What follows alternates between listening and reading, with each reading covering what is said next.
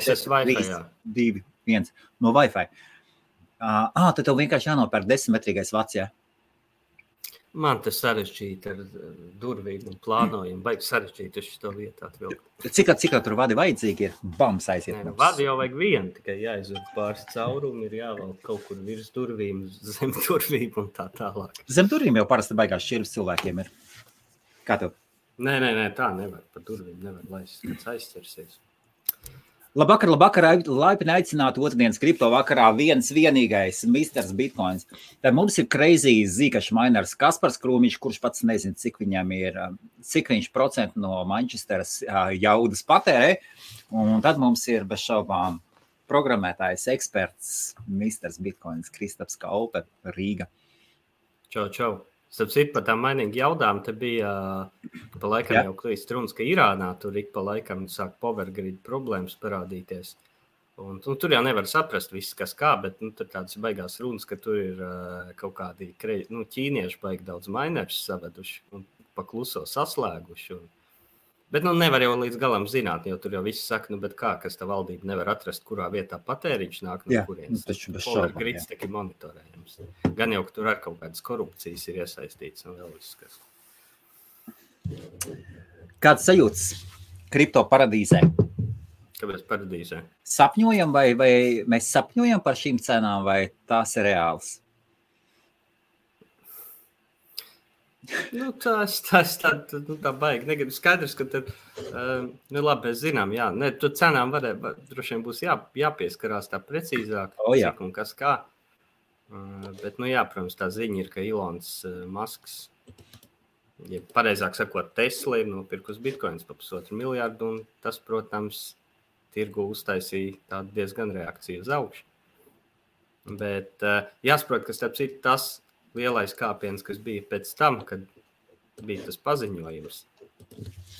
Viņš no, tā reakcija noteikti kaut kur ir pārspīlēta. Jo cilvēki, traderi, viņi vienmēr uh, pārspēlēs, jā, nu viens satoši jau ir zemāks par vienu centu. Uh, bet, bet, bet, bet, jā, man pagājušajā naktī es, es gulēju, un es no rīta atceros, man tas sapnī rādījās, kad es Twitterī jā. kaut ko rakstu, un man Ilons Masks atbild. Kaut kas par bitkoinu noteikti. Es neatceros precīzāk. Ko, kā tev liekas? Jo vakar, tad, kad es dzirdēju to ziņu, man liekas, tu viņu mums ieliki iekšā, vai ne? Mm -hmm, ka, jo, ka, ka, ka Tesla tas bija tāds, un galvenais, kad es biju, mm, es biju, vēl tāds bija domas, jā, te varbūt tas, nes, tas bitkoins tagad kāps, kritīs, varbūt var kaut ko paspekulēt, kaut kas augšies, un tad pievērsies citām lietām. Un tad tu atver Twitter un tu vienkārši skaties, kas tev timelinā. Bet galvenais, ka tev nav tādas oficiālas ziņas. Tev sākumā ir nu, parasti cilvēki raksta, tur Tesla, mhm. Bitcoins. Un, Kas tur notiek? Uh, un, jā, nu tad es skatos, nē, nu laikam diezgan tāda oficiāla avota par to jau sāk runāt. Nē, nu tas stāsts ir tāds, ka uh, Tesla jau ir publiska, publiska akciju sabiedrība. Viņi jau nevar tā vienkārši nopirkt uh, bitkoinus par miljardu un nevienam par to nepaziņot. Viņiem ir nu, likuma noteiktā kārtībā, ja uzņēmums kaut kādu lielu daļu savu līdzekļu ir kaut kur citos aktīvos pārvērtuši, viņiem ir pēc likuma tas publiski jāziņo. Mm. Bet labi, mēs varētu, zinām, es, es varbūt man ir, man ir izsmalta trading views vaļā. Laižam, laižam vaļā, jā. Tad labvakar, labvakar, laipni aicināti otrdienas kripto vakarā. Bitcoins šovakar uz doto mirkli 47,300 dolāri. Tas tā rupi sakot, nu vairs nevar tur desmitos pat nopaļot. Tas, kas tagad notiek, ir totāli crazy. Nu, it kā tas ir, rekur uzliktas trading view ar Bitcoin Bang. grafiku rekonošārai. Nu jā, un te mēs varam, varam pagaidīt, nezinu, es kustinu pa viņu peli, to peli redz cilvēki redz kaut ko, vai ne? Redz, Helmut kaut kāda vai krustiņa. Jā, jā, jā, jā redz. Jā. Pats man vajag divus monitors, es pats neredzu tagad, ko es rādu. Nu jā, nu, principā rekums te iet, iet, iet bitcoins pa dienām, 2. februārs, 3. ding, ding, ding, un te jau bija ļoti tā skaisti pa nedēļas nogalu, nu, tāds jā. jau kāpumiņš, vai ne? Un tad jau likās, lejā, un kur nu vēl, jā. Un tad ap šo vietu parādās ziņas, ka Tesla ir ielikusi bitkoinā, un tad mēs dabūjām šī tādu vienas stundā kāpumu. Bet uh, tur ir zini, tāda nianses, ka tu skaties, tie kāpumi, kritumi sāk likties arvien trakāk. Tāpēc jau ir redz, tas otrs veids, ka cilvēki mēdz to. Tā, sekundītes no jums nos to apakšu, atlītās, jo mums tas tur. Logiskajā. Uh, tā, jā, Gan tagad. Stundas grafikā arī logiskajā listās baigi līdzīgi. Bet nu, tā ideja, ka patiesībā jau svarīgs jau ir jākoncentrējas jau ir jebkuram aktīvam, nevis uz ā, viņa augumu absolūtās kaut kādos dolāros, bet procentos. Un ā, šie kāpumi kaut kādos tūkstošos paliek lielāki, bet procentos viņi varbūt nav tik ļoti lielāki. Jo tā ideja, ā, nu, kas ir viens bitkoins? Nu, viens bitkoins ir, tas ir kaut, kāda, kaut kāds Mums ir kaut kāda visi, vis, vis tā naudas eh, kaut kāds apjoms, kas ir bitkoinā. O, viens bitkoins ir 100 miljoni satoshi, un tas, ka tas ir viens bitkoins, ir kaut kāda viena iedomāta vienība, tas jau ir arī nu, tāds cilvēku tīrs, eh, tīrs tāds. Un bitkoins ir mums kāda bišķi. Bet labi, es domāju, ka šo grafiku tur ņemt nost. Ā, es pats šo varu noņemt. Stop, Bez šaubām, tas ir jā. tehniski iespējams. jā, jā. Nu, es neesmu tik liels video tiešraidžu eksperts kā, kā tu, Helmut. Tas Man, man vēl jāmācās. Bet es Man mācos liekas, tev jau vismaz kādu gadu, pusotru pieredzi jau ir. Nu, ir, ir man tas kamera arī tagad ir. Mazā. Bet jā, tā, tā, tā. Es domāju, ka tur ir tas, tas ir tā sauktais unit bias, eh, un to arī eh, da, es, nu, daudzi saka, ka tā esot daudziem tādu iesācēju kļūdu arī akciju tirgu. Nu, ka viņš paskatās, tur, teiksim, nezinu, Teslas akcija maksā 800 dolāru. Jā. Tas ir baigi dārgi. Varbūt nopirkšu, varbūt te ir kaut kāds mazs, mazāk firmiņš, tur nezinu, pa 8 dolāriem. Bet, eh, nu, visticamāk, tomēr izdevīgāk būs pirkt to Teslu, nevis kaut kādu mazu, nu, maziņu firmiņu, lielāks, liels risks. Vienīgā starpība ir, ka akciju tu īsti nevari nopirkt pusakciju. Nu, tu vari kā revolūtā, laikam, un kur viņi piedāvā tādu opciju, bet tas ir diezgan virtuāli. Tu viņu reāli nenopērci. Bet, nu, jā, bitkoins eh, jau tīri tehniski dalās, eh, dalās sīkāk. Kā tev Kas liekas? par šo? Nu, Kā, kā, kā tev liekas? Šis, nu, tas ir maska gājiens, vai ne? Tur ir, zini, kā nevajag domāt arī. Tas pilnīgi noteikti nav tā, kā varbūt varētu likties, ka tas ir kaut kāds spontāns gājiens, ka Džeks no rīta pamodās un pateica, Es Zinot, tagad- masku es man tā arī liekas. Nē, tā, tas nevar tā notikt tādā mēroga uzņēmumā, jo viņam jau ir valde, ar ko viņam ir jāsaskaņo. Domā, viņš Viņš tur, tik. zinot to masku, viņš nemaz nav nekādas komandas Nē, spēlētājs. nē, nē. S- Skaties, ar to es, man, ir, man, ir, man ir viens, um, viens ko nošārēt, bildīt. Jā, ok. Tas bija parādījās kaut kad tagad, Twitterī, ka viens džeks bija. Nu, tūlītās, tūlītās, tūlītās. tā. Tik kamēr, kamēr meklē, kas notiek īsti ar OneCoin notiek viena lieta. Noķert, Kas? topi, topiņš ir noķerts, ielikts cietumā, cik es saprotu, ir, ir bulgāru meitene, man liekas, vēl brīvībā, kaut daži cilvēki brīvībā, un pārējie slapstās. Nu, paskatīsimies, ka, ka, ka citus, ka, ka citus OneCoin tagad baroniņus, bet, bet, bet ģenerāli Mhm. visi jau, viņi, viņi tur stabili aizrāvās, viņi jau tur. Tā bija kā viņa bija Rūža Ignatova. Tā, laikam, Jā. tā, tā, tā, tā, tā, Tā, kas stoku videos lietoja prezentācijās, stāstot par bloku ķēdi. Nu, viņi vienmēr bija. Viņi, es atceros, ka viņi gāja tajās. Es, es kaut kāds vienkārši tur video īsi esmu redzējis. Nē, nu, vismaz tur beigās kleitās gāja un tā. Nu, tur, Jā. Uh, es ceru, ka man ekrānā ir pietiekami labi redzēt. Lūk, šis ir viens mēnesis atpakaļ Redditā bijis. Es, protams, tādam tas ir kaut kāds Teslas subredīts, kam es nesekoju. Mhm. Uh, Jā. bet, uh, ka mēnesis atpakaļ ir cilvēks teicis, nu, jā, es esmu Teslas darbinieks.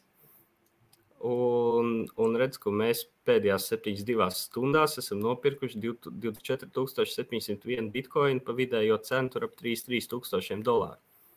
Bet tas ir 800 miljoni, tas tātad puse.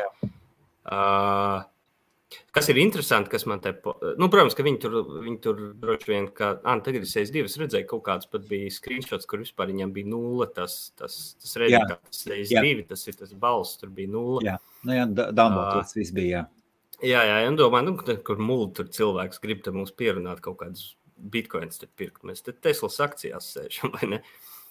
Uh, bet, nu jā, nu, droši vien, ka tā ir ar taisnību. Tātad tas ir, tas ir noticis mēnesis atpakaļ. Nu, tas, tā ir. Nu, viņi, viņi, es domāju, ka tur, tur es nezinu tās, protams, likumdošanas nianses. Uh, Bet tas, kā tas gāja publiski, bija, protams, tikai, ka bija oficiāls iesniegums Securities and Exchange Commission, nu, tas kā mūsu fuktuks, kur viņiem ir tādas lietas jāpaziņo. Kas, starp citu, viņi nav teikuši, ka mēs tagad visus bitkoinu vai ko. Nē, viņi teica, ka mēs esam nopirkuši bitkoinu, mēs apsveram arī vēl dolārus pārvērst citos rezerves aktīvos, nu, tur zeltā, piemēram, nu, tādās Jā. lietās. Jā. Mm. Vēl kas te ir interesanti, ka tā metode, kā viņi pirkuši, ir precīzi tāda pati kā, nu, ne precīzi, bet aptuveni tāda paša kā MicroStrategy. Viņš saka, Sēlās, mēs pirkām nelielus apjomus katras dažas sekundes, un, ja bitkoins nokrita pa vismaz pusotru procentu, tad mēs uztaisījām lielāku pirkumu. Mm -hmm. uh, šī ir tāda stratēģija, ka, protams, lielajiem nav variantu darīt. Nu, viņi jau grib to cenu neietekmēt. Un tad līdz Bez ar šādām, to viņi, jā. Viņi tādā veidā dara. Līdz ar to arī paskatījos uz grafiku, viss, ko iespaidoja Bitcoin cenu, šis uh, Teslas pirkums tajā brīdī, kad pirka, varbūt to, ka viņi negāzās zemē. Nu, ka, ja tev ir pastāvīgi, teiksim, ik pēc dažām sekundēm kāds pērk, ja, jā, jā. Tad, uh, nu, tad šī cena turās vairāk horizontāli, viņa negāžās uz leju. Jo viņi, nu, tā tas ir. Tu, tu, tu, jau, tu jau gribi nopirkt lētāk. Nu, tur nevar. Nu, Bet šā, tu nevar, lasu, nevar grūst iekšā naudu, jā, un, un, un pirkt. Un pirkt. Un, kad es lasu komentārus, ka cilvēki saka, nu jā, reku, reku tagad uzkāp, nu tagad jau rītdien Tesla visu pārdos. Nu, nu nav tā, ka tu vari tagad pusotru miljārdu ieskaitīt biržā, nospiest market sell. Biržā nē. Biržā nē tomēr ir veikta nu, ārpus cieņam. biržas. Bet... Ārpus biržas, jā. Nu, labi, pusotru miljardu. Labs jautājums. Es, es domāju, ir lietas, ko var nopirkt. Es domāju, var, lietas, bet pusotrs miljards ir, nu, tā tomēr ir. Un, sapratu, šī summa šodien bija analīze, tāda ir tāda, ka Ketlina Longa, viņa Vajomīgas štatā darbojas. Viņi tur ir e, īstenībā ļoti progresīvi tur izsituši, ka tur likumdošana bitkoinam ir labvēlīgāka. Līdz ar to tur daudz bitkoinu biznesa tagad Vajomīgas štatā reģistrējās. Un, sapcīt, e, viņam tagad ir senātā arī viena senatore no Vajomīgas, kā reiz, kas nav no 13. gada viņai bitkoinu. Un, uh, tur bija viņa, kaut kā bija reiķināta, tā summa ir 7,7% no Teslas brīvajām cash rezervēm.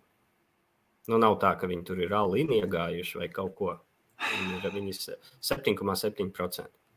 Tātad, labvakar, labvakar visiem. Otradienas kripto vakars jūsu rīcībā. Misters Bitcoins var droši uzdot savus jautājumus, un mēs, tad mums ir Tātad divi jautājumi. Viens ir dziļāks, un otrs būs pēc tam no Anastasijas. Tāpēc droši uzdodiet, un mm -hmm. Mr. Bitcoins atbildēs. Un tas pats jautājums, nu, tas, varētu jā, būt Bitcoin protokolam tuvākajos gados, gan jau kā kaut kas saistībā ar privacy, bet kas vēl? Vai būtu jēga nedaudz palielināt bloka lielumu? Satoshi Vision. No, labi, beidz to ar savu fake Toshi Vision. Jā. Starp citu, par runājot par, par Bitcoin un, un, un kādiem citiem koiniem, uh, uh, neviens no tiem lieliem džekiem nepērk ne eteri, ne, nedod dievs riplu, bīkašu. Vai, lai gan bīkašu redītā tur cilvēki, nu, viņi tādi liekas panaivāki. Viņi saka, ne, ne, mums visiem jāraksta maskām, tad, tad viņš sapratīs, ka viņam ir mūsu koins jāpērk, jo viņš tik ir labāks. Uh, nu, nē. uh, es, es sākšu ar otro, Jā. nē, trešo, trešo jautājumu. Jā, par šo bloku lielumu palielināšanu. Lielākā problēma šajā pat būtu Tur, protams, ir cilvēki, kas uzskata, ka vajag palielināt, ir cilvēki, kas uzskata, ka šobrīd pat vajadzētu samazināt, jo, jo blokķēde jau aug pārāk ātri. Bet uh, tur ir tāds fundamentāls jautājums, ka to ir ļoti grūti izdarīt. Uh, tad, kad bija šis uh, sadalījās Bitcoin, nu, kā atdalījās Bitcoin cash un tā tālāk, bija cash. Uh, tad uh, tur jau bija tā lieta, kad jā, tas segvitu X palielināsim, nu, mēs ieviešam šo segvitu, kas pats par sevi patiesībā tik tehniski norealizēts uh, viltīgā veidā, lai būtu atpakaļ savietojams, uh, palielinot bloku izmēru. Bet, ja mēs teiksim tā brutāli palielināsim bloku izmēru, kas bija tas segvitu X, uh, plāns, ko atbalstīja Jā. nu, Coinbase, mineri, tur nu, lielie biznesi. Bet, ja tā tur padomā, patiesībā viņi visi atbalstīs savus biznesa intereses. Jo viņiem vairāk transakciju, vairāk naudas, nu, tur teiksim, kaut kāds bitpējas un tā. Bet tas obligāti nenozīmē, ka bitkoinam kā protokolam un kā tīklam, kā sistēmai tas ilgtermiņā nāk pa labu. Tas noteikti nāk pa sliktu decentralizācijai. Bet, Bet, ja mēs vienkārši palielinām bloku izmēru, tad mēs principā tad noteikti tā sauktais hard fork. Tas nozīmē, tie, kas neapgraido obligātoriskā kārtā uh, uz jaunāku versiju, tie atdalās citā tīklā.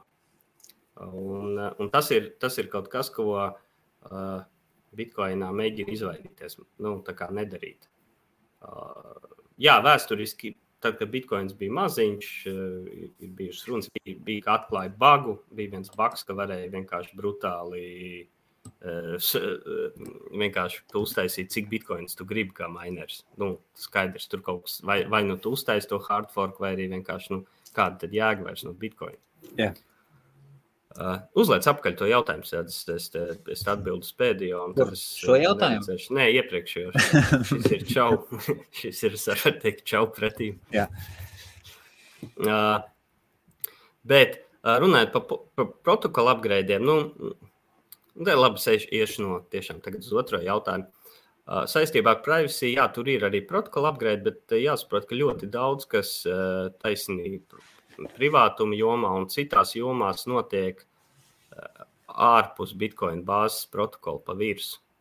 Un tam ir daudz priekšrocības tā to darīt, jo tad tu neriskēji sačakarēt kaut ko pašos pamatos. Un, ja tu vari kaut ko izdarīt, nemainot bāzes protokolu, kas ir pieņemsim privātumā, šis CoinJoin, un jā, tad ir jā. Uh, viens no CoinJoin implementācijām, Join Market, pie, pie kā es arī strādāju. Tur kāds Kris Belčers, viņš pieņemsim strādā pie arī īstenībā tikpat vecas idejas, CoinSwap, bet viņi vienkārši bija sarežģītāki, tāpēc neviens to nebija uztaisījis. Uh, jā, kas ir dažādi risinājumi, kā uzlabot privātumu. Principā Lightning Network, kas ir arī pa virsmu uztaisīts risinājums, um, tur arī pilnīgi. Nu, Tur ir uh, citas privātuma problēmas, bet tur ir standartā jau priekšrocības. Bet, uh, bet tur ir kas foršs, kad viss, kas notiek Lightning Networkā, notiek uh, bez, bez bāzes, bāzes uh, protokola maiņas. Nu, viņam kurs. Starp citu, uh, a, a, kas, kas, tā, kas tā tur ir? Uh, jā, novads. Ā, rekur ir. Ui, ui, ui, ui, ui, ui. Jā, visus, visu salicis iekšā, reku visu lēkā. Ej, kādu labu. À, tas jauns kaut kas. Ja? Jā, jā, jā kriptomēdija, kri, kriptomēdijā ielikts. Labs, mm -hmm. ļoti labs. Nu, Būs jāpamēģina. Būs pa, paskatieties, no sākuma mazliet ielādējis, bet, bet, bet tur ir tik daudz un, un viss zaļš. Ak, Dievs. Nu, viss nav, re, kaut kāda sarkana ir. Nu, tu, tu, tu, Beigas. Mi, mideks, tas ir kaut kāds middle finger. Lai gan man interesētu, ja šitādi skatītos, man interesētu tā XRP. cenas grafiks nevis pret uh, dolāru, bet pret bitcoin. Jā. Kas tur ir? Ah, XRP ir pat pret dolāru ir zemē. Nu, skaidrs, jā. Uh, Starp citu, bija Kristaps Skutels, kas kursors LV, viņš bija ielicis šodien tvītu, kad, nu, uzminiet, kurš ir uh, kad negaidīt, nu, baigi apmeklētājs raksts arī daudz, daudz apmeklējumu klikšķi. Nu, tur, protams, viņi nebija uzrakstīts, bet pēc screenshot jau tur sapratu, kur tur, tur tajā statistikas panelī. Nu, tas ir, protams, tas Jā. raksts, ka Tesla nopirkus bitkoins, un, bet mēs neparunājam par starp citu otru punktu. Viņi nevis ir vienkārši nokonvertējuši daļu savu uzkrājumu bitkoinā, bet viņi pateikuši, ka nākotnē eh, pat Teslas mašīnām varēs samaksāt ar bitkoinu. Uh, uh, Tesla vispār daudz patīk, bla, bla, bla. Man jau patīk runāt. Bet Tesla, nu mēs visi. Nu, tas ir, tas ir oficiāli. Es, es, es, es Me... aizsūtītam papīram. Tas jau nav jā. tā kā preses relīze. Tas, jau nenozīmē, uh, nu, Air Baltics arī jau desmit gadus viņam bitcoin. Noscīt desmit gadus. Ne mazāk, mazāk. Nav es, es, es, es, es tā nosacīju. Tas jau nenozīmē, ka viņi uzkrāja bitkoinu. Tomēr. À, Tesla, ne, Tesla par šito pat ir pateikusi precīzi. Jā. Viņi teica, mēs šobrīd nevaram uh, pateikt, vai mēs šos bitkoinus paturēsim, vai mēs viņus pārvērtīsim dolāros. Bet, skaties, ja viņi, ja viņi tur kaut kādu daļu savu uzkrājumu bitkoinā, it kā viņiem nu, būtu loģiski arī tos bitkoinus tur paturēt vismaz kaut kādā apmērā. Pārvērtīsim to, ka pieņemšanu būs drošībā. Beidz muldēt. nu, tā, mums klausās cilvēki, kas nesaprot joks. Labi, uh, gadījumā tie, kas klausās. Un neklausieties šis, kad ir, jā, ši, šis arī ir joks, nu, tāpēc, ka tiešām Ingus mums ir jābūt uzmanīgiem, nu, tāpēc, ka ir cilvēki, kas neko nesaprot. Uh, tas, tas ne, ir... Par laimi, vienmēr... par laimi BSV ir grūti atrast, kur nopirkt. Laikam no lielajiem tikai, tikai labi, es neteikšu, kurā vienā biržā tik ir, viņi saka, kur, ka viņi... Ne, krakanā ir. Ja? Nu, jā, jā. Tāpēc viņi saka, viņi nedropo, jo, ja, ja vispār nevienā lielā biržā nebūs, tad nebūs nekāds price discovery, tad cena iet augšā, tāpēc, ka neviens viņus nevarēs nošot. Toties labā ziņa, ka mums ir Satoshi Vision, mums ir pazīstami. Ja mēs IBF Tev ir man nekas te nav pazīstams. Man ir, jā. Mani nejauc te iekšā savās. Un ja mēs uztaisītu IBF biržu, mums Satoshi Vision mēs ieliktu iekšā par pamatvalūtu. Nu, tur tā var darīt, bet neviens jau tur netirkosies.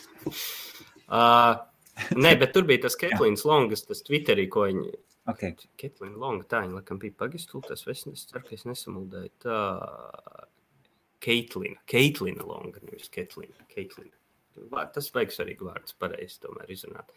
Jā. Uh, viņi baigi analizēt, kāpēc piemēram 7,7% nevis kas, un tur bija kaut kas saistīts ar pirmkārt ar to, kā ir grāmatvedība, pēc kādas sistēmas Teslai notiek. Un kāpēc viņiem tos bitkoins iespējams vajadzētu dropot, jo tas atkal saistībā ar bankas izdoto kredītlīniju un bankas iespējām pret asetiem. Nu, tur tā, tādas grāmatvedības nianses bija, bet nu, viņas apmēram aizgāja līdz tam, ka, ja, ja kaut, kaut kas tur bija, ka ja, tā, ja tie bitkoini no Teslas aiziet kaut kur citur, un tad, uh, un tad Tesla pēkšņi nobankrotē, tad banka var jau sākt nākamajam dzīties pakaļ un ņemt nost viņu bitkoinus. Tiesām, nu, kaut kas. Es, es, es neesmu grāmatvedis, un kur nu vēl es saprastu kaut kādas Amerikas uh, nianses, kas droši vien vēl ir katrā štatā pilnīgi savādākas. Nu, mm, es tikai lasīju to nu, no cilvēka, kurš, kurš tieši, tiešām specializējas šajā jomā. Eh, kad, kad, jā, ka tur ir nianses. Un, un kad viņi teica, ka tas pats, kāpēc Square, kas ir Džeka Dorsija, nu, Twitter mm. būs yep. otra firma, kura taču, nu, viņi ir kā maksājuma sistēma, tā, bet viņi ir baigais, nu, tā kā pozicionē sev kā Bitcoin biznesu. Un kāpēc viņi tikai 2% no savu, savu cash ielika Bitcoinā, ka tas varētu arī būt, ka viņi. Nu, tur bija tas, ka viņi visticamāk. Cik, cik, nu, kuram cash ir? Arī cik nu kuram cash ir? Jā, jā, nu tur bija. Nē, tur bija. Tām akcijām izdarīja tādu trādu rīdi, ka kaut kur jau tas kā. Jā, runājot par skvēru, tur man liekas, nebija vairāk par 15 miljoniem dolāru. Tas tāds, nu, Teslas fonds. Ah, nu jā, un, bet arī pēc skvēra 15 miljoni tas ir.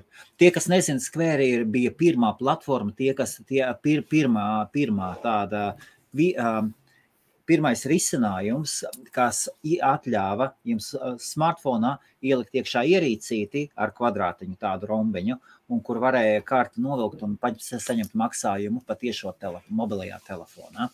À, tāds viņiem bija. Jā, viņiem bija runa. Ka... un tad viņi sāka visu, un tad viņi visu sāka kopēt un, un ņemt, bet skvēri mm. bija tieši pirmie. Jā. jā, bet viņi attīst arī, viņiem ir, viņi piedāvā arī, ka cilvēki var bitkoinus pieņemt veikalā, bet viņi arī, kas viņiem dara, mm, ka viņiem ir blakus ir tāds skvēra kripto, kas laikam ir bezpēļņas organizācija, bet nu, ko viņi finansē. Jā. Un kas dod tos grantus Bitcoin izstrādātājiem. Mm -hmm.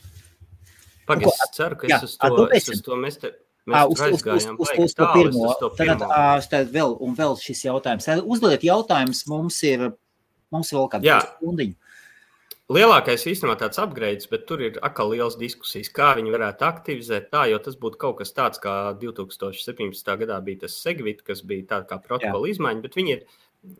Viņi taisa kā atpakaļ savietojam. Nu, tas ir kā ar tīkla protokoliem dara. Tu mēģini taisīt jebkuru uh, upgrade tādā veidā, lai uh, vecie, visas programmas, viss strādā, vienkārši viņas nevar izmantot jauno funkcionalitāti. Bet viņas turpina strādāt, kā viņas strādāja līdz, līdz tam.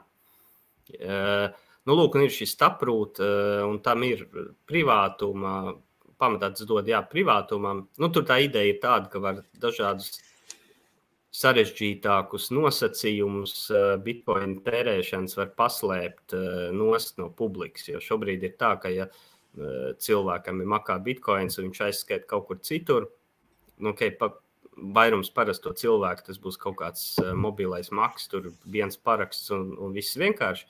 Bet, nu, teiksim, biržām ir daudz parakstu maki, kur, piemēram, trīs cilvēkiem no pieciem ir jāapstiprina kaut kādas lielas transakcijas un tādas lietas. Un, Un šajā gadījumā šobrīd tas ir tā, ka, tā, ka šī transakcija tiek izskaitīta, tad var redzēt, Jā. pirmkārt, ka tur ir piecas atslēgas, ka trīs ir parakstījuši, kuras piecas no trīs tur, teiksim, paraksta regulāri. Un, un tas pirmkārt, tas ir no privātuma, ka tur ir dažādas nianses, ka, ka teiksim, tas maks jau izceļas no citiem makiem, un ka tā var redzēt.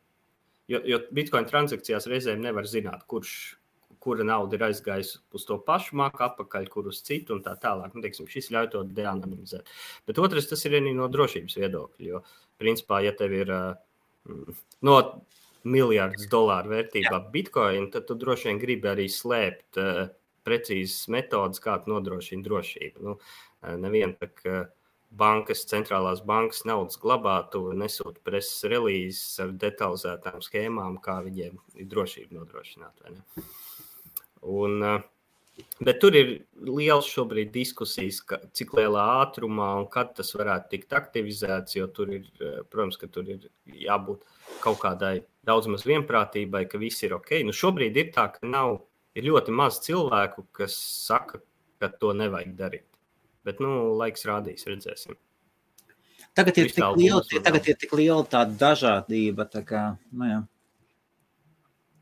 Katrs var izvēlēties tas, kas viņam patīk. Kaut gan bitkoins paliek viens.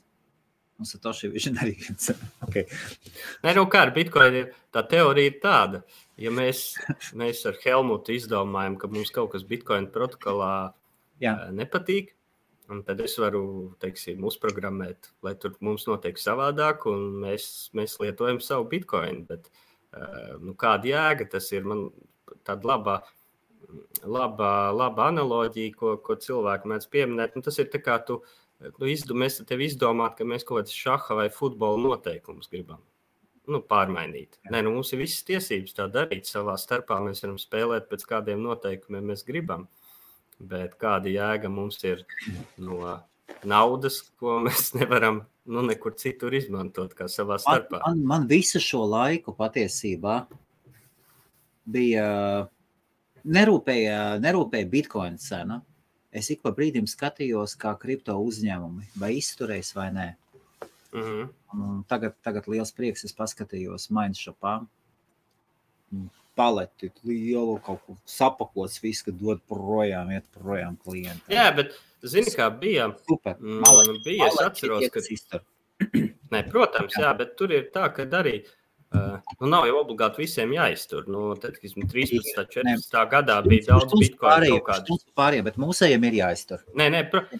bet, jā, bet tev ir jāiztur, tāpēc, ka tev ir, tev ir jābūt, nu, tā kā, jābūt fleksiblam. Nu, ja tu, piemēram, tev liekas, tagad, o, šī biznesa strādās, un viņš kaut kādā brīdī strādā, Jā. un, teiksim, bitkoinā es jau sen par to domāju. Tev, principā, biznesa modelis ir jāmēģina būvēt tāds, ka ne, neatkarīgi no tā, vai ir buļļu tirgus vai lāču tirgus, nu, kas var iet gadiem. Vai ir, nu, viņam jāturpina kā, vismaz nebankrotēt. Uh, un, un, un, un, un, nu, vienkārši ir, ir jāspēj, nu, jā, jā, ja tu priekš, labi, tev gadu, divus nāca baigie plusi, un tagad tu redz, ka šis vairs nestrādā, un tad jautājums, vai tu vari adaptēties, kaut ko pamainīt, atrast citu kaut ko, ko papildus darīt. Tā, nu, ja tu nevari, nu, tad tu bankrotēsi. Tas jau nav. Nu, Ziniet, kā mūsējie, mūsējie, protams, man ir prieks par jebkuru, jebkuru letiņu uzņēmumu. Bet... Kad tu vienreiz uztaisītu savu kompāniju un paņemtu darbiniekus, es tev novēlu. Nē, nu, kompānijā, kompānijā es esmu. Bankrot, esat pelnījis vai neesat pelnījis. Nevienam nenovēlam. Nē, nevienam. novēlēt es nevienam nenovēlu. Es tikai nu, tādu objektīvu realitāti, ka nav jau pelnījis. obligāti. Viens nav pelnījis, visiem ir nu, jāatcer. Nav... Nu jā, bet ja tev, teiksim, biznesa plāns ja ir bijis slikts, pat ja viss ir biznesa plāns slikts, nu, tad tu bankrotēsi. Nu, pat tad, lai jums viss izdodas un lai jūs izlienat ārā. Labi, mums ir, mums ir, mums ir jautājums. Anastasija jautā, Ko jūs varat ieteikt cilvēkiem, kas nezina par bitkoinu, un kas būtu pirmais solis? Kaut ko man klusums ir uzlikts, bet. Jā, nu, pirmkārt, bitkoin, nevis bitkoin. Jā. Es nezinu, no kurienes tie bitkoini ir nākuši, bet ir daudz cilvēku tādu lietu, bet eh, es nezinu, pilnīgi, no kurienes tas ir cēlies. uh, jā, bitkoin, tā kā bitmonēta. Uh,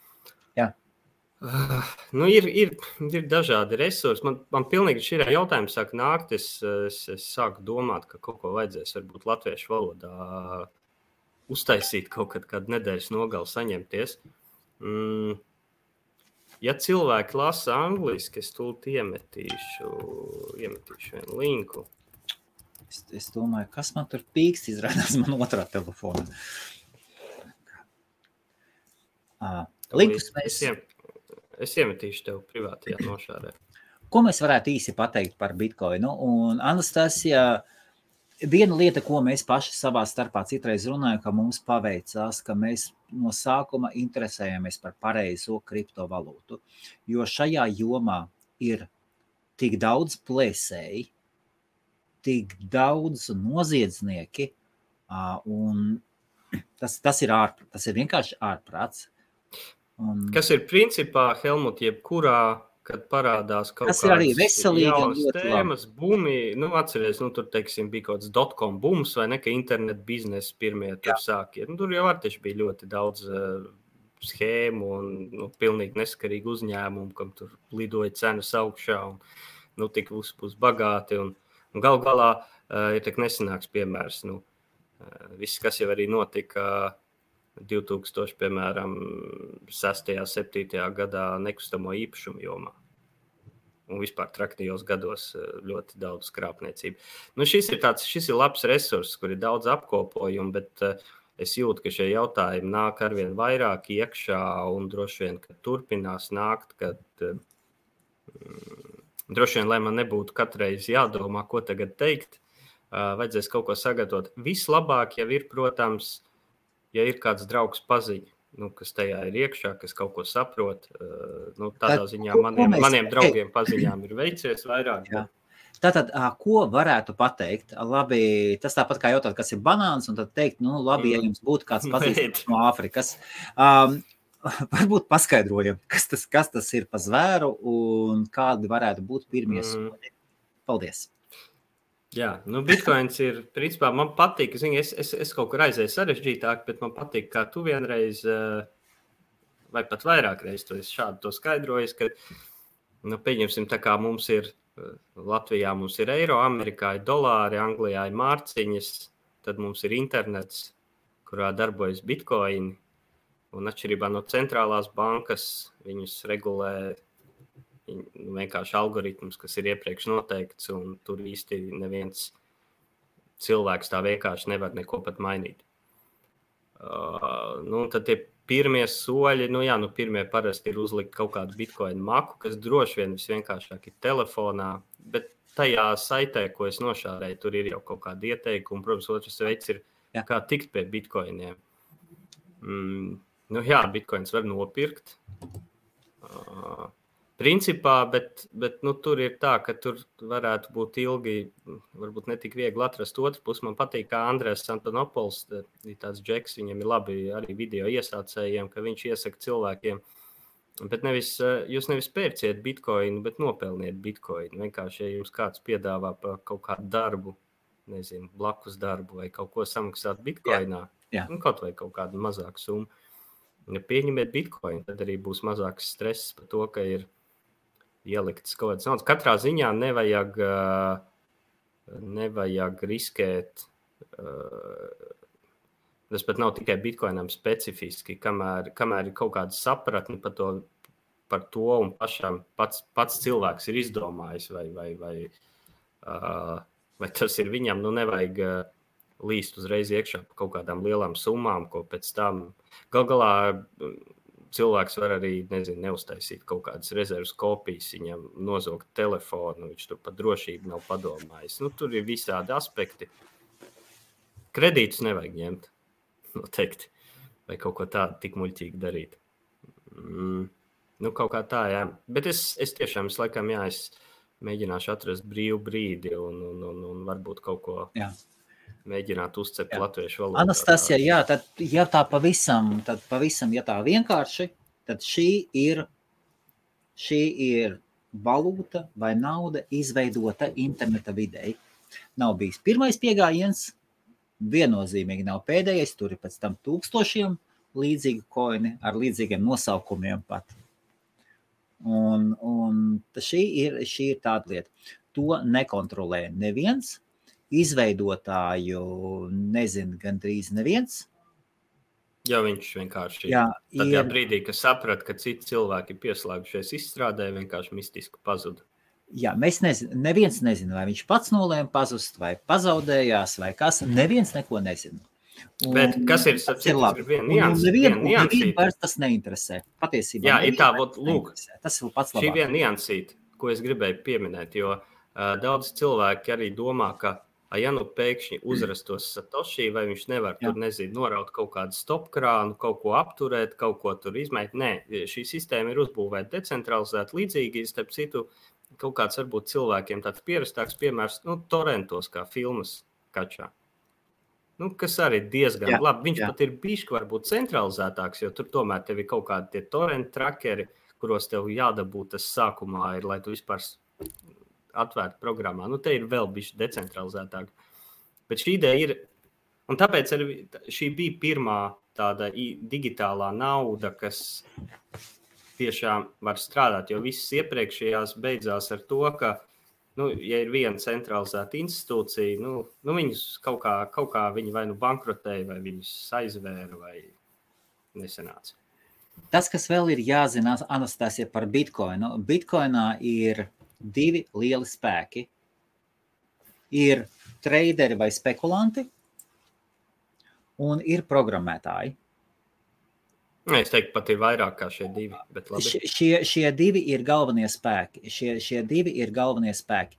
Tad, kad bitkoins iet uz augšu, tad traderi un visi spekulētāji tie viņi staigā kā, kā Jēzus pa ūdeni. Tad, kad bitkoins iet uz leju, un tas notiek uh, ik pa brīdim, tad, tad ūdens staigātāji pēkšņi Nu, labi, tur gan es ar šo pakamentēšu. Tur, tur dažādi, bet, bet, programmētāji, bet programmētāji paliek uzticīgi. uzticīgi. Un laba, ļoti interesanta lieta tas, ka cilvēki, kas rūpējas par šo, lielākai daļai ir augstākā izglītība vai ir dziļa informācija tehnoloģijās, burtiski ir, ir, pēta, ir filozofijas un tādas nu, nevar tā teikt, nu, ne, bet nav, nav iznākuši no kartupeļa lauka. Tas nenozīmē, ka kartupeļa laukā slikti cilvēki. Absolūti nē. Man sapcīt, man sapcīt, nav augstākās, bet ļoti daudz cilvēku, ar ko es tur projektos kopā daru, un tad tu tā skaties. Nu, viens ir kaut kāds teorētiskās fizikas, tur doktors, otrs ir kaut kāds matemātikas pasniedzējs tur universitātē kaut kādā Anglijā un tā. Bet uh, es gribēju par tiem traderiem, pirmkārt, lab, labs treiders nopelnījis neatkarīgi no tā, vai kurs iet uz augšu vai uz leju. Uh, arī, arī ar lāču tirgos cilvēki labi pelna. Uh, bet treideriem ietekme jau principā ir kaut kāda tikai uz kursu, uz cenu, bet nevis uz to, kā funkcionē pats sistēma apakšā. Tā sistēma funkcionē neatkarīgi. Un vēl tas ir šeit, ir šeit tas, kas ir jāzina obligāti par bitkoinu un par pārējiem kriptovalūtu tirgiem Šeit ir ļoti, ļoti daudz balaboli, kas apsola vai nu vienu vai otru. Un ja kāds no viņiem, ja tiek satikts cilvēks, kurš saka, ka viņš zina, kas tagad notiks, tad ar 100% vienādību zina. Nevis 99, ar 100% var pateikt balabolu. Jā, tur ir tā, ka tas, ir, tas pat nav bitkoina specifisks. Tas ir jebkuram, ja runājam par trading investīcijām, nu kas tas principā ir nākotnes eh, Jā. pareģošana. nu, pēc Jā. definīcijas nevar pareģot. Ja kāds apgalvo, ka viņš nu, pilnīgi simtprocentīgi zina, kas jā. Nu, vai, nu viņš, vai nu viņš ir muļķis vai melis. Jo jebkuram nu, ir. Un abi jebkurš... ir bīstami, un abi ir ļoti bīstami. Jā, jā. Jā. Jo, jo jebkurš, starp citu, ja mēs runājam par spekulantiem, traderiem, investoriem, viņi, un, teiksim, investors atšķiras vienkārši ar to, ka viņš skatās ilgākā garumā. Viņš skatās jau virs pusgada, pa gadiem. Apzinās riskus. Uh, Jā, viņš apzinās, viņš zina, es ielieku tik, man potenciālā peļņa ir tik, mans risks pazaudēt ir tik, un tad viņš skatās, vai ir cik ir vērts tur ieguldīt. Bet, uh, Bet, bet, bet nu, nav tādas. Tādēļ šie jautājumi, es, es saprotu, ka cilvēkiem gribas vienkāršas atbildes, un kad bieži vien jautā, man arī ir, kad cilvēks uzraksta, nu, kā tu domā, kas tagad notiks ar Bitcoin? Vai ne, tur es nezinu, rīt, parīt, pēc nedēļas. Nu, es nezinu. Labi, man varbūt ir pat kaut kādas uh, savas domas, bet es pat nevēlos ar viņām pat dalīties. Ne jau tāpēc, ka man būtu žēl, bet. Uh, Vecīt, nu, nu, nu, cilvēks, okay. pieņems, cilvēks paklausīsies Jā. manī, viņš uh, ieliks visu savu dzīves uzkrājumu tajā, viņš viņu visu pazaudēs. Un priekš, kam tas vajadzīgs? Vai pēdējo linku, kur ielikt iekšā par to, kur es tev pajautāju? Tad, tad iedomājieties, kāda zaļā svece bija, tad, kad, tad, kad Masks savējos paņēma un, un iegrūda naudu Bitcoinā. Es ne, nevis, tad, nevis tad, kad viņš ielika tad, naudu. Paziņoja, tad, kad paziņoja, jā, paziņoja, tad, paziņoja, jā. jā, paskrēja pasauli atpakaļ. Es no sākuma biju pilnīgi pretīm. Es, es arī saviem paziņām teicu, idiots un vispār tā nedrīkst darīt ar uzņēmumu. Tā nedrīkst, jo zinot to, ka uh, viņš vēl tīri nesen bija, Tesla bija viena mēneša attālumā līdz bankrotam, viņiem bija tādas naudas grūtības. Mm -hmm. Viens mēnesis. Nu, kaut kas bija laikam tāds. Maksimums. Bet tas pirms gadiem bija. Un viņš uzņēmumu, tas ir, tas ir, tas ir, tas, tas nav nekas. Un tagad viņš ņem 1,5 miljardu cašu, liek iekšā bitkoinā wow!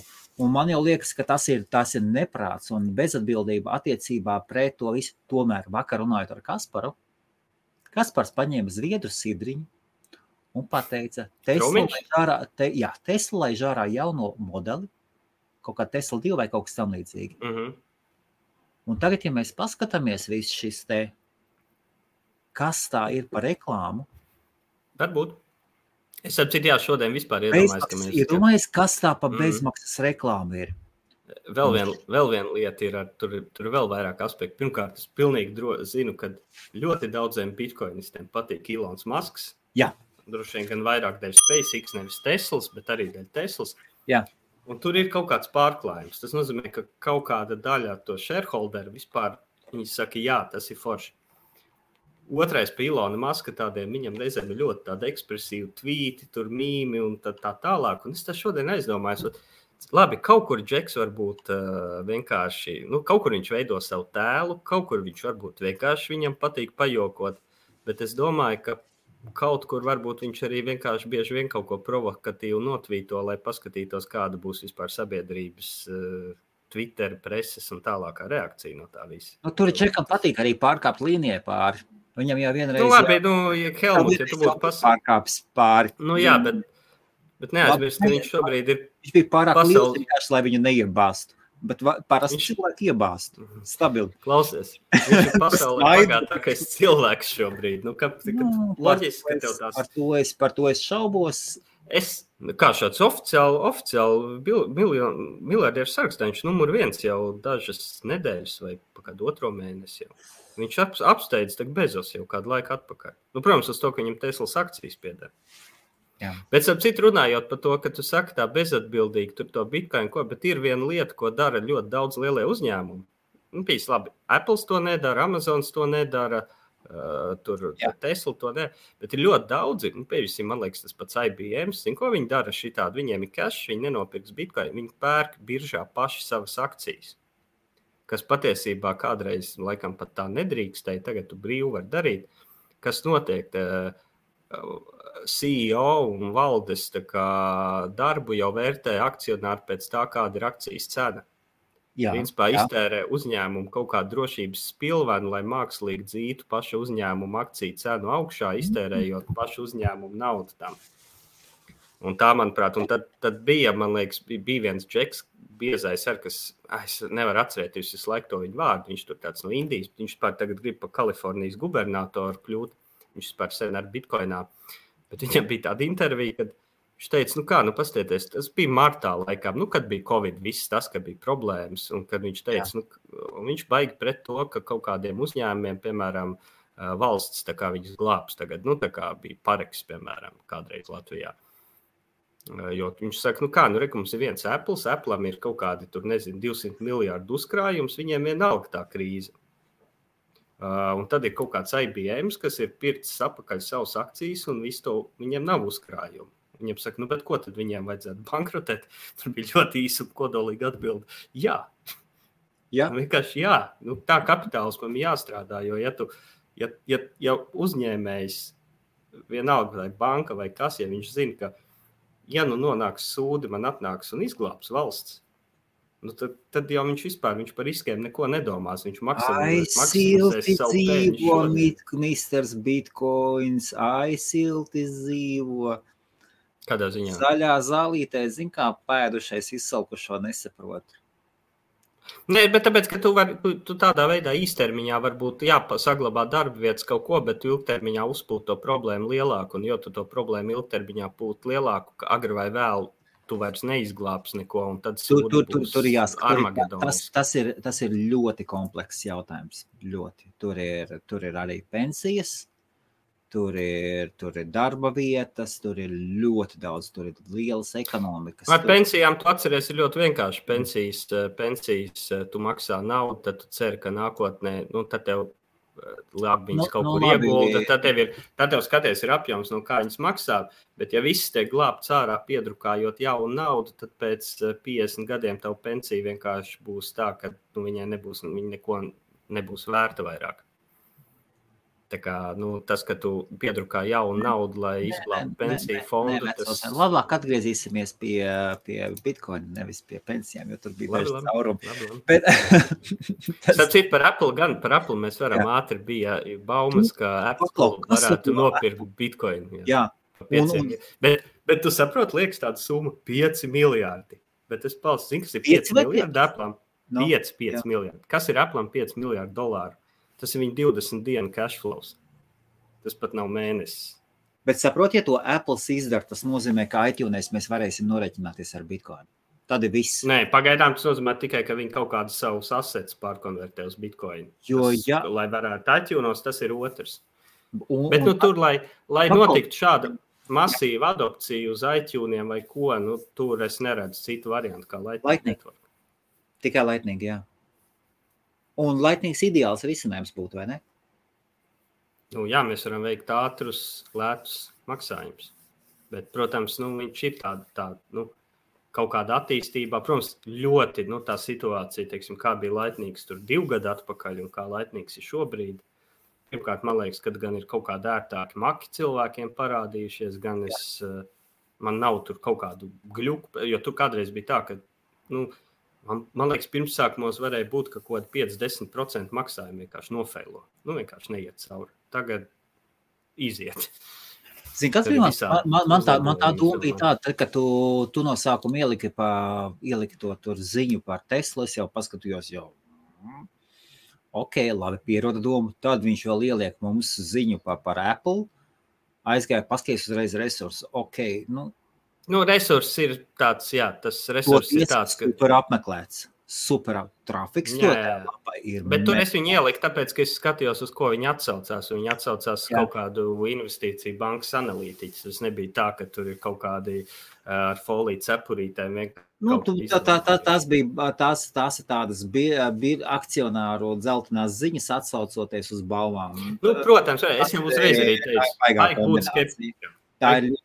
Tomēr ja viņi to darītu, man pirmā bija reakcija tāda, ja viņi to dara, tas Tesla dara, Apple dara, tas nozīmē, ka žurka smūk no, no dolāra kuģa.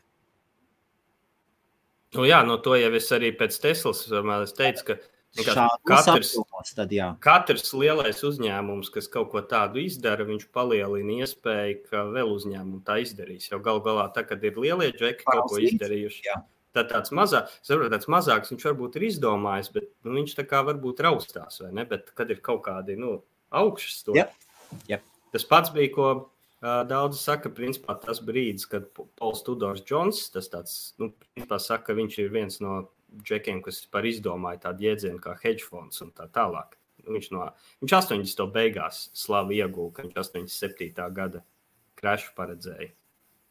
Uh, Un viņš, nu, viņš ir miljardieris, viņš ir viens no kā, top hedge fondu džekiem pasaulē. Un viņš kaut kādu 1-2% uh, savas naudas ielika bitkoinā un uzrakstītiem, nu, kā viņi rakstīja, fondi parasti reizes gadā tur kaut kādu vēstuli. Ej, tu nost. Vis. Es arī, es arī savas kompānijas sākšu pārvērst kaut kādu 5%. Es domāju, ka katru mēnesi pārvērtēšu bitkoinā.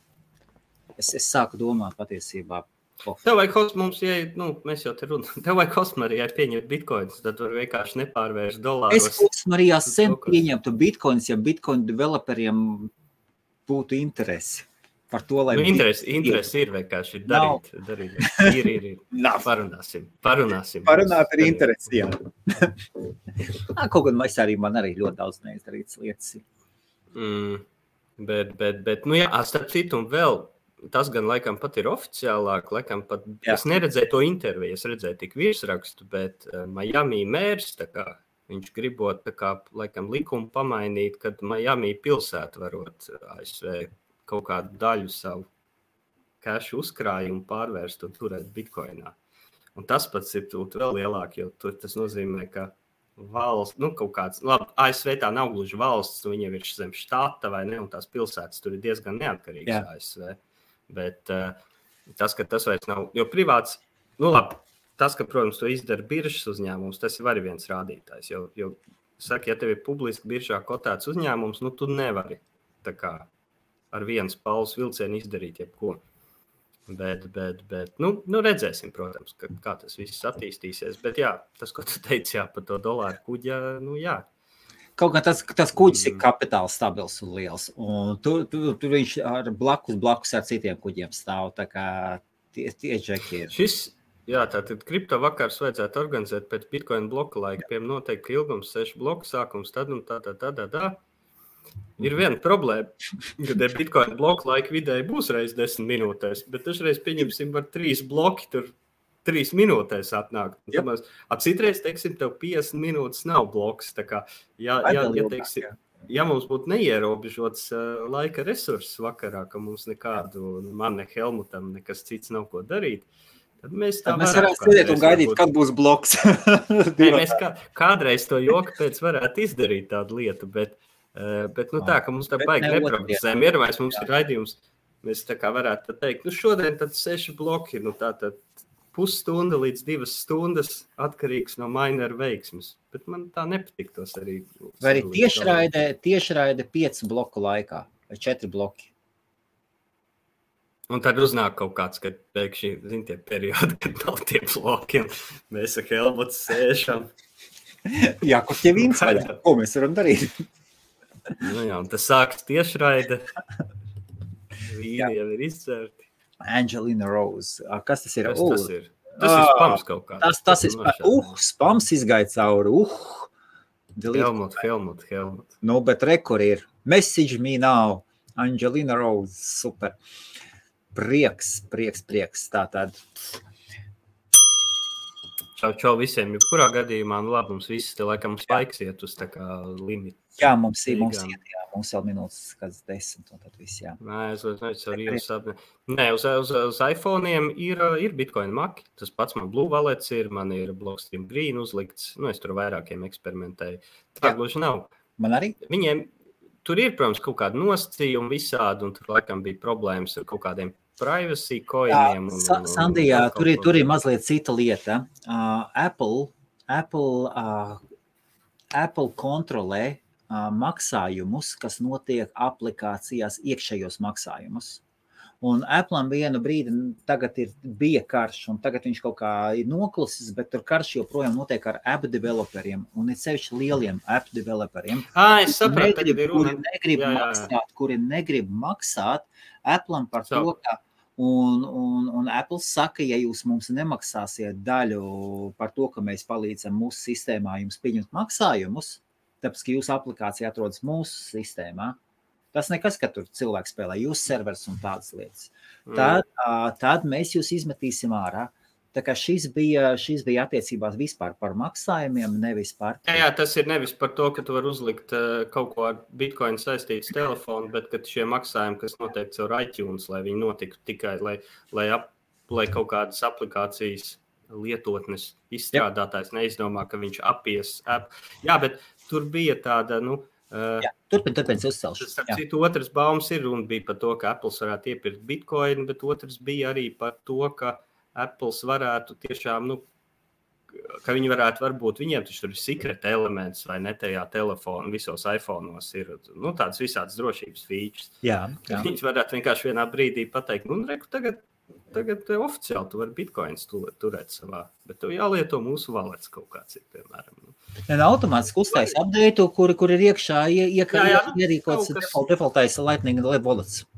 Vai, jā. Starp citu, runājot par Lightning, par Teslu, starp citu, es atcerējos vienas, es gribēju teikt, nu, vielas, ka to bija, to bija Elizabete Stārka, kas Lightning labs vadītāja, kas viens no Lightning network attīstošiem uzņēmumiem, uh, Eh, ka viņi bija kaut kas tur bija par šo tēmu, Ilons Masks, Bitcoin, viņi bija atradusi kaut kādu vecu rakstu nošārējis, bet Ilonam tagad vajag šito džeku Teslā pieņemt darbā. Kaut kāds džeks bija pirms, neatceros, gada diviem.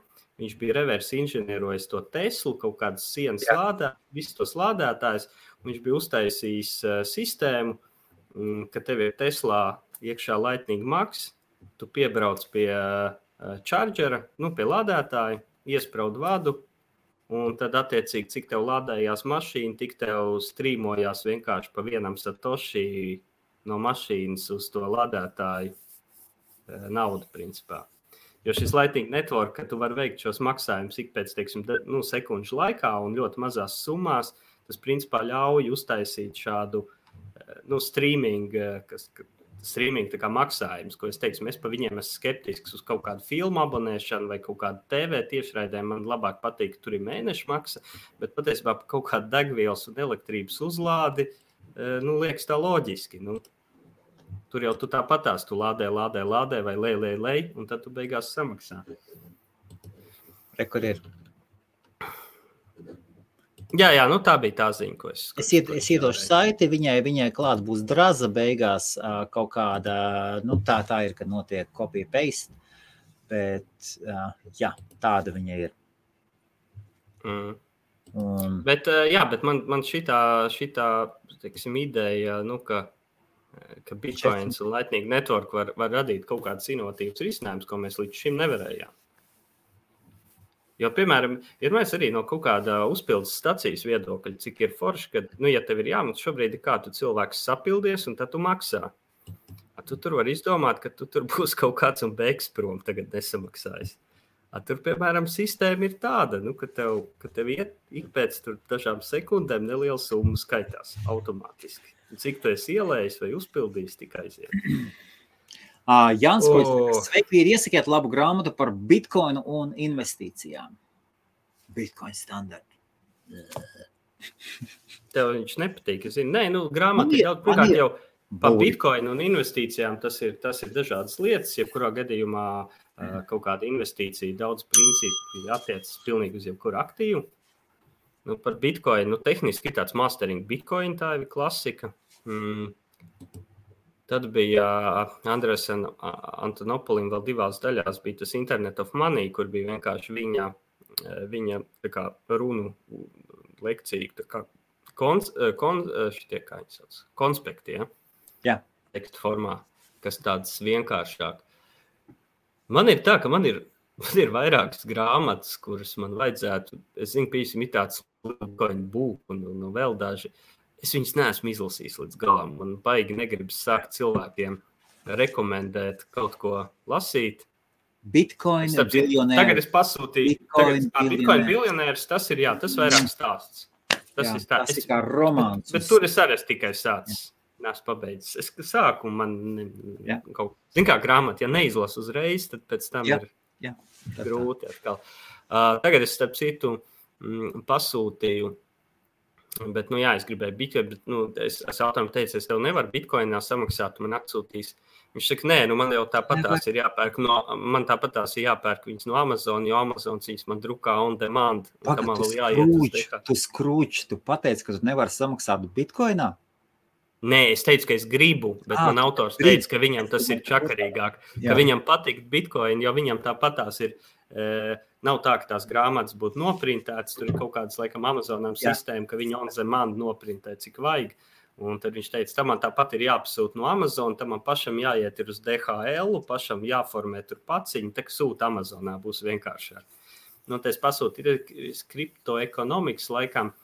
Uh, ir tāds Bitcoin wiki, labi, es nemeklēšu. Tur ir, ir tāds Eriks Voskuls, viņš ir vienkārši ļoti daudz tādus. Nu, viņš tur viņš ir programm, programmē, bet viņam paralēli patīk arī filozofēt un pateorizēt par dažādām lietām. Un viņš no tāda aspekta. Viņam ir teiksim, tas, ka viņam ir pat tas uh, viena vien, nodaļa, kas saucās axiom of resistance. Viņš saka, ka Bitcoinā ļoti daudz kas balstās uz axiomu, ir pieņēmumu, ka, uh, ka ir iespējams pretoties uh, valdībām kaut kādā veidā. Nu, ka valdībai nav absolūta vara, ka jebko viņa aizliegs, likvidēs. Ak, Dievs! Kur jā? Nē, kriptoanarhija, Helmut. Helmut, kriptoanarhija nav sakara ar klasisko anarhiju. Kriptoanarhija principā ir tāda, mēs te gribam dzīvot savu dzīvi internetā un lieciet mums vienkārši mierā. Kriptoanarhija. Mēs, ne, mēs nevienam netraucējam. Kriptoanarhija, kriptoanarhija nozīmē, Monero un Ethereum saka, Bitcoin maksimāls lieciet mums mieru. Ejiet jūs dinozauri. Man tik vienalga, ko dara. Man nepatīk vienkārši, kad eh, nezinošs cilvēks apmuļķo un liek viņiem, eh, viņi ieliek liels naudas kaut kur, kur, eh, kur, kur, kur ir riskantāk likt un pazaudē šīs naudas. Starp citam, Monero tā nav. Monero, man liekas, tas pats, kā viņš bija Fluffy Ponijs, pats ir. Viņš, ir, nu, viņš kādreiz bija galvenais developers, tagad viņš ir atkāpies. Viņš pats ir teicis, ja viņam kāds prasītu, kur viņam ielikt naudu uz nākamajiem pieciem, par desmit gadiem, Jā kurā kriptovalūtā viņš neteikt Monero, viņš teikt Bitcoinā. Ja, jo tā varbūtība, ka pēc pieciem, desmit gadiem funkcionēs Bitcoins, ir daudz, daudz lielāka nekā pēc pieciem, desmit gadiem funkcionēs Monero. Viņš liekas super gudrs džeks. Super. Un tāds, jā, viņam ir šis te bišķi. Tas ir normāli. Tas ir normāli. Viņam, man liekas, ļoti garšo vīns, jo viņš pat tajā, tajā kaut kādā multiņā, kas viņam bija raidījumā, tur viņš visu laiku. Uh, Nu, bagātais teicis, nabagais teicis, nu jā, nu tā ir klasika. Nu, tur pa bitkoinu nekā nebūs, jo tad vēl bitkoina nebija. Bet Roberts saka, jau saka nu kā, nu, īstā nauda ir zelts un bitkoins. Okay, uh, labi, viņš to pasniedz tā, ir dieva nauda, bet bitkoins ir cilvēka nauda, ka viena ir radījusi. Dievs, uh, daba labi, otru. Uh, grā, grāmata, grāmata laba, domas labas, Kijosaki ir cilvēks, kas visu naudu uztaisīja uz savām grāmatām, visi, nevis uz savām to, ko viņš grāmatā aprakstā. Un tālāk domāju. Es saprotu, ka tos nekustamos tur vairāk viņas jau pērk pārdod nekā viņš pats. Viņš vispār, labi. Nu, labi, labi. Šitie, šitie pārdot pārdevēji, kas. kas nu, bet pārdod, nu, bet naudu uztaisīt. Es nezinu. Mm.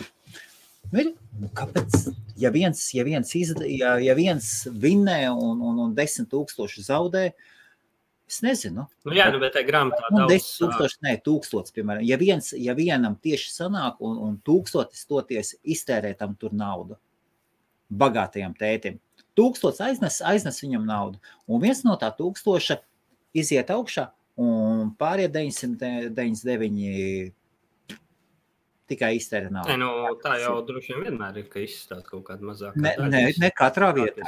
Ne katrā vietā. Ja tu ej strādāt, tu saņem. Viss. Jā, jā, bet tas arī viss. Ne. Ja, ja cilvēkam ir vienkārši... tā, ka cilvēks iet strādāt, un, un, un 999 nedabū algu, Viņiem vēl jāsamaksā. Ir. Nu, bet to, to jau ir atšķiris uzņēmēja darbība no algot darba. Nu, tā ir uzņēmēja darbībā, tāpēc, ka ir risks. Eh, tā nav uzņēmēja darbība. Cilvēki nāk mācīties un, un, un kļūt veiksmīgāk. No viņiem paņem, no viņas iek. Labi. Aitas nu, strādājot. Tur ir lauks. Strādājot. Un tikai. Vienkārši, ne, man, man liekas, tur viss ir ļoti vienkārši. Nu, ja cilvēks grib stabilitāti un garantētu mēneša algu, tad jā, viņam ir stabilitāte, drošība, bet, eh, protams, ka viņam tas kaut kāds potenciāls izsisties ir mazāks, bet viņam arī potenciāls nokrist bezdibenī. Mans viedoklis ir tāds, jaunībā ļoti laba grāmata. Ļoti, ļoti, ja tā ir viena no pirmām grāmatām, super. Ja jums gadi ir 30, 40, un jūs joprojām šo grāmatu liekat plauktā augstajā vietā, tad jums ir grūti palīdzēt vispār. Tad, tad nu, kur, man liekas, tur plauktā? Es, es starp citu grāmatu tā no vāka līdz vākam. Ar... augšas palīdz, un tad tiešām jā, vismaz es, cerams tas izglābs. Jo citu variantu. Jā, es to grāmatu no, no, no vāka līdz vākam neesmu lasījis, bet es apmēram esmu Roberta Kijosaki iedziļinājies, un man nu, pa lielām tās viņa domas un idejas jau ir skaidrs. Viņš jau, man liekas, vienu un to pašu tikai pēc tam pārmaļ entajos video un grāmatās. Un uh, daudz kas, ko viņš saka, ir, kam es piekrītu. Nē, nu, vi, vi, viss, tas ir, viss tas ir labs. Viss tas ir labs. Nu, viss, viss jau tur labs, tur jau nekā slikta nav. Uh, nu ko, labi, uz pašām beigām, ko tu pateiktu, Mr. Bitcoin? Tu man vienmēr šito paprasti, un es nekad neesmu uh, sagatavojis. Es ļoti atvainojos visiem, kas, kas, kam, kam patīk, ka jau sakiet, un es aizvainoju. Es, es, es šoreiz par Nē, nu, es runāju par cilvēkiem gados, ka, kas viņam seko kā baznīcai, un, un tad jau sāk, tad, tad, tad, ir ļoti daudz jautājumu. Tad tiešām. Jā. Problēma, man liekas, šeit ir pat dziļāk. Tas jau pat nav tad, ka jau sakīja, vai kas, nu, nekam nevajag sekot tā kā baznīcai. Nu, savu galvu ir jādomā. No, no labām grāmatām var iegūt labas atziņas, bet pašam jau ir jāanalizē. Un nav jau tā, ka obligāti tas, kas, uh, tas, kas vienam cilvēkam ir strādājis, ka tas, kas obligāti, ka tev ir tieši tā jādarbojas. Mēģinām, nu, uzmanīgi. Ar, jā, ar tie, tie, kas, tie, kas, tie, kas nezina, tad Dogecoin, kas ir Dogecoin, tas pats, kas skandināvu, uh, skandināvu mitoloģijā bija dievs Loki. Jokdars. Zini, ko klausies? Tas ir tā kā latviešu, latviešu teikās un pasakās, jau arī mums tā ir uh, vēlns. Bet nevis tas nu, ļaunais sātāns, bet atcerieties, tāds Jā. viņš tur iet, viņš grib visu laiku kaut kādas tur beigās ļaundarības darīt. Lat Latviskais vārds. Laiku apčakarē. Nē, vēlns, nē. Latviskais vārds jups. Jups, nē, nu es zinu, ka paskās vienmēr vēlns bija. Viņš tāds, jā, jā. bija baigais. Baigais, Dogecoin nevar ar, ar, ar vēlnu salīdzināt. Jā, jā, bet vēlns nu, nē, viņš tāds, jā, tāds smaidīgāks. Tāds. Jā, jā vēl vienties, tas bija vientiesīgs, tas bija tas vārds. Jā. Nē, nē, nē, Loki, tas ir. Dogecoin ir jāatceras, tas ir, tas tika uztaisīts kā joks. Jā. Un tāpēc, ka tika uztaisīts kā joks, cilvēkiem, nu, cilvēkiem patīk joki. Un viņam ir vēsture, Tas ir pirmais. Viņam ir vēsture, bet pēdējos kaut kādā. Viņš tajā ir iegājis vēsturē, kā pirmais. Un tāpēc viņš tur arī paliks. Kā pirmais joku koins. Jā. jā. Viņam kaut kādas, principā, divas, trīs gadus, man liekas, tur vispār praktiski nekādas izstrādes nav. Bet šajā gadījumā tam nav nozīme. Ej, Kardāno dzīves! Kristap, starp citu, tu no kripto, kripto vakariem pazudi, tad, kad Kardāno aizgāja zem ūdens un pazuda viņiem gaisa.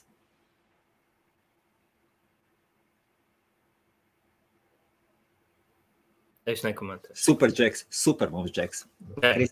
Kristaps ir superģeks, jā. Uh, labi, tā Dāno negrib komentēt. Es uz beigām gribētu pateikt vienu. Dārgie Bitcoin entuziasti un visi. Visi bez šaubām ir forši, un internetam 100% ir vajadzīga sava nauda, kur nekontrolē Indija, Krievija vai Vašingtona vai Lausa. Viennozīmīgi ir nepieciešama. Tomēr nauda nav galvenais šajā pasaulē. Un vienu dienu mēs kādā vakarā satiksim otru cilvēku, kuru pilnīgi neinteresē naudiskas vērtības. Un mums ar šo cilvēku vispār nebūs ko runāt. Mēs viņam neko par bitkoinu nepastāstīsim. Viņam tas viss būs paralēli. Tāpēc attiecieties pret to vieglāk, neķīlājiet dzīvokļus, ķīlājiet tikai vecmāmiņas mājas un koka protēzes un citas labas lietas. Visu, ko, visu vajag nest uz Lombardu un visu vajag likt bitkoinā. Ko tur nieri vajag? Var? Nieri? Divas, tak nevajag.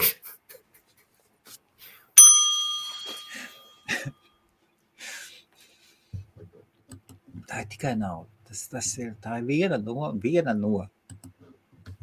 Viss. Bet pot, ar potenciālu būt taisnīgāka nauda. Vienkārši labāka tehnoloģija kaut kur. Un viss. Jā, tas ir super. Bet tas nenozīmē, ka pasaulē, ka pasaule izmainīsies un cilvēks paliks labāk. Cilvēks kāds bija sūdbrālis. Labi, šis ir atsevišķs jautājums. Es, es teiktu, ka tik vienkārši arī nav ilgtermiņā jau cilvēks uzlabojis. Jā, es arī piekrītu. Uh, es domāju, ka mēs šobrīd dzīvojam, dzīvojam labāk kā 200 gadu atpakaļ. Piemēram. Mēs, mēs ar tevi dzīvotu. Nu, mēs te noteikti šobrīd, šobrīd šādi gudri nerunātu. Mēs gan jau pārstrādājušies kaut kur gulētu vienkārši jau. Ar vienu kāju, vienu roku kaut kur fabrikā pazaudēt. Vai fabrikā, vai kaut kur uz karā. tīrumu. Jā, vai karā. Jā. Vai, vai karā. Jā. 20 gadi iesaukts armijā. Tā. Jā, un bērnu dzimse un bērnu mirstība 60-70%. Jā. Nu, tāpēc vajadzēja taisīt par 15 bērniem. Tad, lai kāds paliek. Uh, labi, tātad jūsu novēlējums, Mr. Bitcoin. Ko man liekas, tu jau tur tā labi, labi diezgan pateici.